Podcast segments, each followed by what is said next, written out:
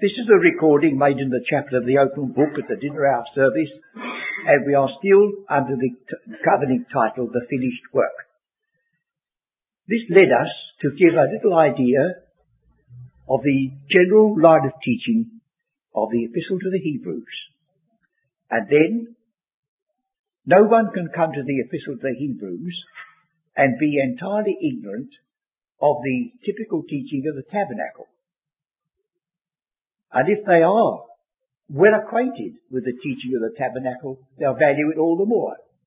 So whether you listen to me know all about it or whether you don't know anything, we're both, I hope, going to profit. Now, I want you to turn with me, if you will, to Hebrews the ninth chapter. And as we shall be looking at the tabernacle for a series of these meetings, uh, I shan't be able to cover the whole ground, of course, in one of these brief meetings, you will know that for the next few weeks at least, we shall be endeavouring to let this typical tabernacle speak the message that we believe God has uh, put into it. So Hebrews 9. Uh, as usual, I start with a chapter before. Uh, that's my reputation. Chapter 8, verse 1. Now of the things which we have spoken, this is the sum. Even the apostle knew that although he had written by the inspiration of God, he still had to help his readers. So he's going to sum up so far as he's got, so that we can go on from that as a jumping off ground to the next step. Alright. We have such an high priest, who is set on the right hand of the throne of the majesty in the heavens, a minister of the sanctuary and of the true tabernacle, which the Lord pitched and not man. So there's his summary. That these people had a high priest that was not after the order of Aaron. He was after the order of Melchizedek. He had neither beginning of days nor end of life. And he was the only priest that's ever, we're ever told, sat down in the course of his ministry. That's emphasized again in chapter 10. A seated priest is a minister whose work is done. Christ is offered no more. And Christ offers no more sacrifice. He goes into the presence of God and he shows the evidence of his finished work. So if ever there was an illustration of the title of this series, here it is, a finished work. Let's be thankful for it. Now then, in chapter 9, verse 8, speaking of the first covenant, if it had been faultless, verse 7, then should no place have been sought for the second. You don't, don't start all over again and make a second one if the first one is faultless. But finding fault with him, he said, finding fault with him. But who gave the first covenant? God. Well, now he's finding fault with his own work. Yes, because Romans 8 says, there is no condemnation of them which are in Christ Jesus. For the law of the Spirit of life in Christ Jesus has made me free from the law of sin and death. For what the law could not do, now that's God speaking about his own law, what the law could not do in that it was weak because of the flesh. See, God could give you a perfect covenant and a law, but whether you were going to keep it and, and uh, earn the merits of it is another matter, isn't it? Well, the whole history of the people of Israel, and without being rude, yours and mine, is that we may have the most perfect covenant that's possible to think of, and the whole thing would collapse because of our failure. But the purpose of that covenant was to reveal that man in his very best cannot be his own saviour. It's to show that under the most uh, conducive conditions, he will simply come short of the glory of God. So every part of it is pointing to the finished work of Christ. And where he finished is where we alone can begin. Now it says in chapter 9, then verily the first covenant had also ordinances of a divine service. So it was the divine service, but it had a worldly sanctuary.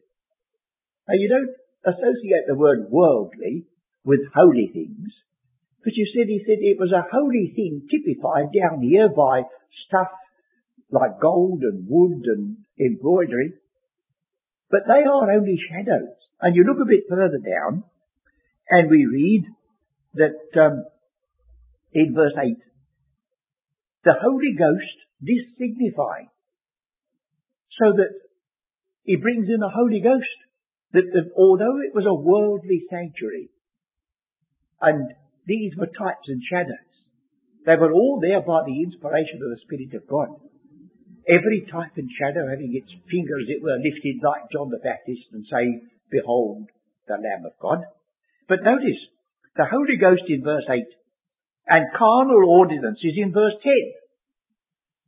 So the Holy Ghost could use carnal ordinances so long as you didn't make the carnal ordinances the, be, end, the beginning and the end of it all, like in the epistle to the Colossians. The observing of certain days was enjoined by the law of God. But he said, these are shadows. These are shadows after all. The body is of Christ.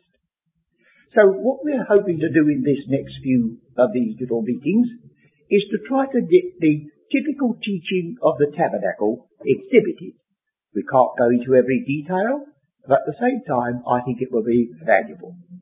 Now, if you happen to come to the Sunday afternoon meetings, you will find we're dealing with the same subject. But um, not exactly repeating ourselves. I don't think I could if I tried. And I have got about a third of the time in these meetings as I have then. So here we are once again. Well now, let's look at this top of this chart, shall we, to get some of the words that are used, because words are necessary for thinking. If you think you can think without language, well try. You can't. And if you've got a wrong idea of a word, your thoughts will get unnecessarily twisted. So the word dwell, dwell is shakan. Not the word shaken. It's nothing to do with English. Shaken. If you put an M in front of a word in the Hebrew language, it turns it into a thing. Like or is light, Maor is a light holder or the sun. If you say Mishkan, that's shaken with M in front of it, it's a dwelling place. That's the tabernacle. That's to dwell in a tabernacle.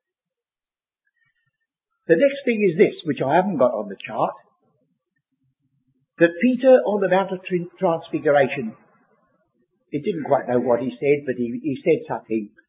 Let's build three tabernacles. And he didn't know why he said it.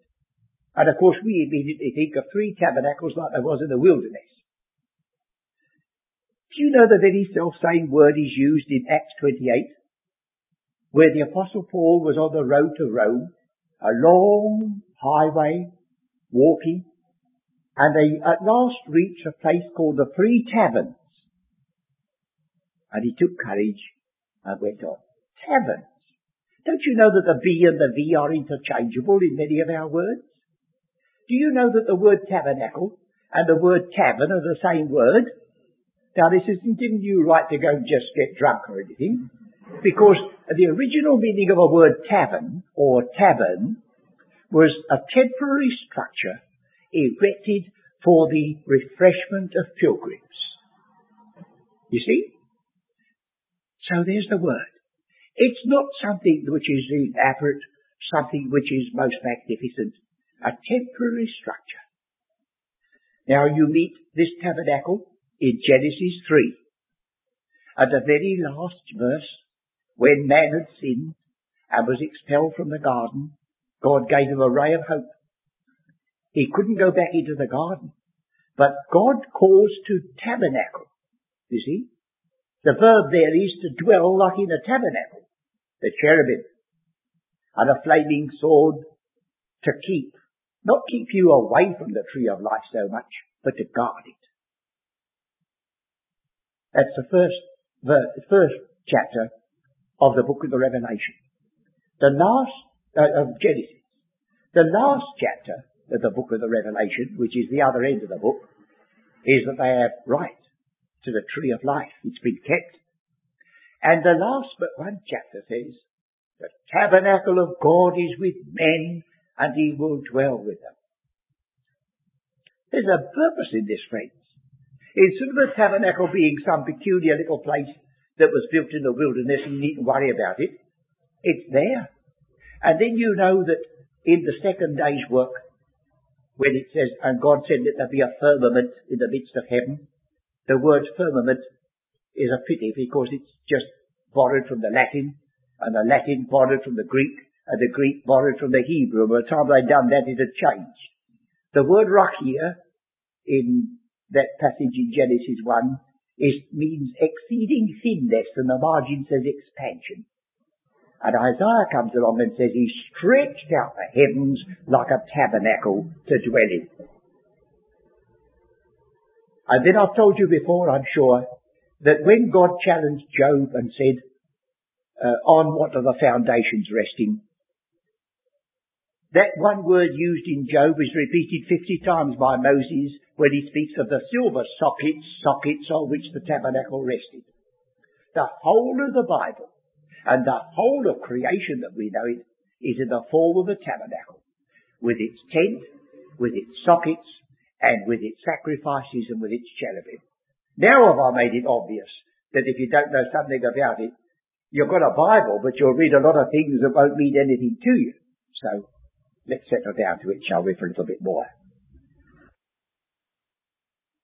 You notice what I've said with regard to the word skinoa. That's the that's the Greek word there, know, the, uh, the, uh, the verbal form of this word, shakan, and there you get the std in the uh, book of the Revelation. That becomes, in our English language, SC, not SK. So we have the scenery as a stage and the scene as a play. Because a tent was the background in the early plays of the Greek drama. And it's always something that's temporary. Just fit it up, packed up and going on to the next stage. So it's emphasizing, as the uh, Passover emphasizes, that the moment these men were redeemed from the bondage of Egypt, they had their shoes on their feet, they had their staff in their hand, they ate in haste, they were out. As soon as you're redeemed, you're a pilgrim. Well now, one of the strangest things is that there's more space given to describe the tabernacle in the book of Exodus than there is given to describe the creation. Even though it's the six days reconstruction of the earth for man, you know there's tremendous amount that we're not told in Genesis 1 to make it a complete statement. You think of the things that have been brought to light by science since Genesis 1 was written. That God knew, of course, all the time. Poor old Moses would be still at it if he was going to write a description of what, what they've all been discovering. Just one chapter. That's creation. But here we have not 34 verses, but we have 457 verses devoted to the tabernacle in Exodus.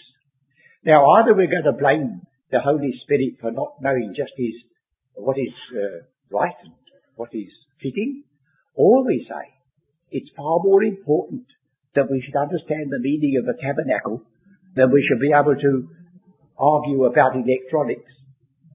You see? If you were to argue with me about electronics, I should be done. But I'm glad to know a little bit about the tabernacle because that seems to be more important. Then another thing. Why should a people who have gone out into a wilderness, who have got to watch every step, who have got to be, be provided for for 40 years, why should all their energies and all that they possess be poured into this peculiar tent? Well, that's only saying what some people think. That the worship of God of course, if God is God, I suppose that's right, and we ought to go on a Sunday, perhaps in the morning, to a chapel or a mission or something. But you'll discover that worship, instead of being the end of the story, is the beginning. Take the Ten Commandments, which some people who don't believe the Bible at all, let's say, the finest moral code that's ever been compressed in ten words, you see? Yes, and what's the first one? Thou shalt have no other gods beside me. And the scripture indicates that if you do put God in his right place, you can't put your neighbour in his place. All your social reform is valueless and hopeless. If God is ruled out of it, So you get a great country which emphasizes the society, but they're godless. And of course there are some folks who have been so enamored of it that they've left this country and gone to live there. But the majority of folks that I hear praising it to the skies, they still stop here, I notice, with all our faults. And when you come to think of Satan, you can blame him, of course, for murder, for adultery, for all the horrible wickedness that's about. There's a possibility that Marie Corelli's extraordinary novel has got more truth in it than some people admit. The sorrows of Satan. It's possible that the evil one is sorry that people will do such horrible things. For his great idea is a millennium without Christ. Peace and safety without the Son of God. And his one object is worship. Not worshipping God, but worship himself. He took the Son of God in temptation and said, all the kingdoms of the earth are mine. I'll give them to you for one act of worship. And what our Saviour repudiated, as we are glad to know he would, is conceded in the book of the Revelation when the beast is there and they worship the beast and the dragon who gave him his authority. So at long last, through seas of blood, Satan will get the worship of the world just for a brief hour. I don't mean 60 minutes. Then finish. Do you mean to tell me then that this is a subject that we need not bother about? That whoever's going to spend their time in the lunch hour to come to a place like this, you know, friends, I wouldn't mind saying you've forgotten you're here and you've forgotten your lunch hour for a minute simply because this is true and you're beginning to respond in your heart that it is. So here we have this thought. Why a tabernacle? Turn on in Hebrews chapter 11.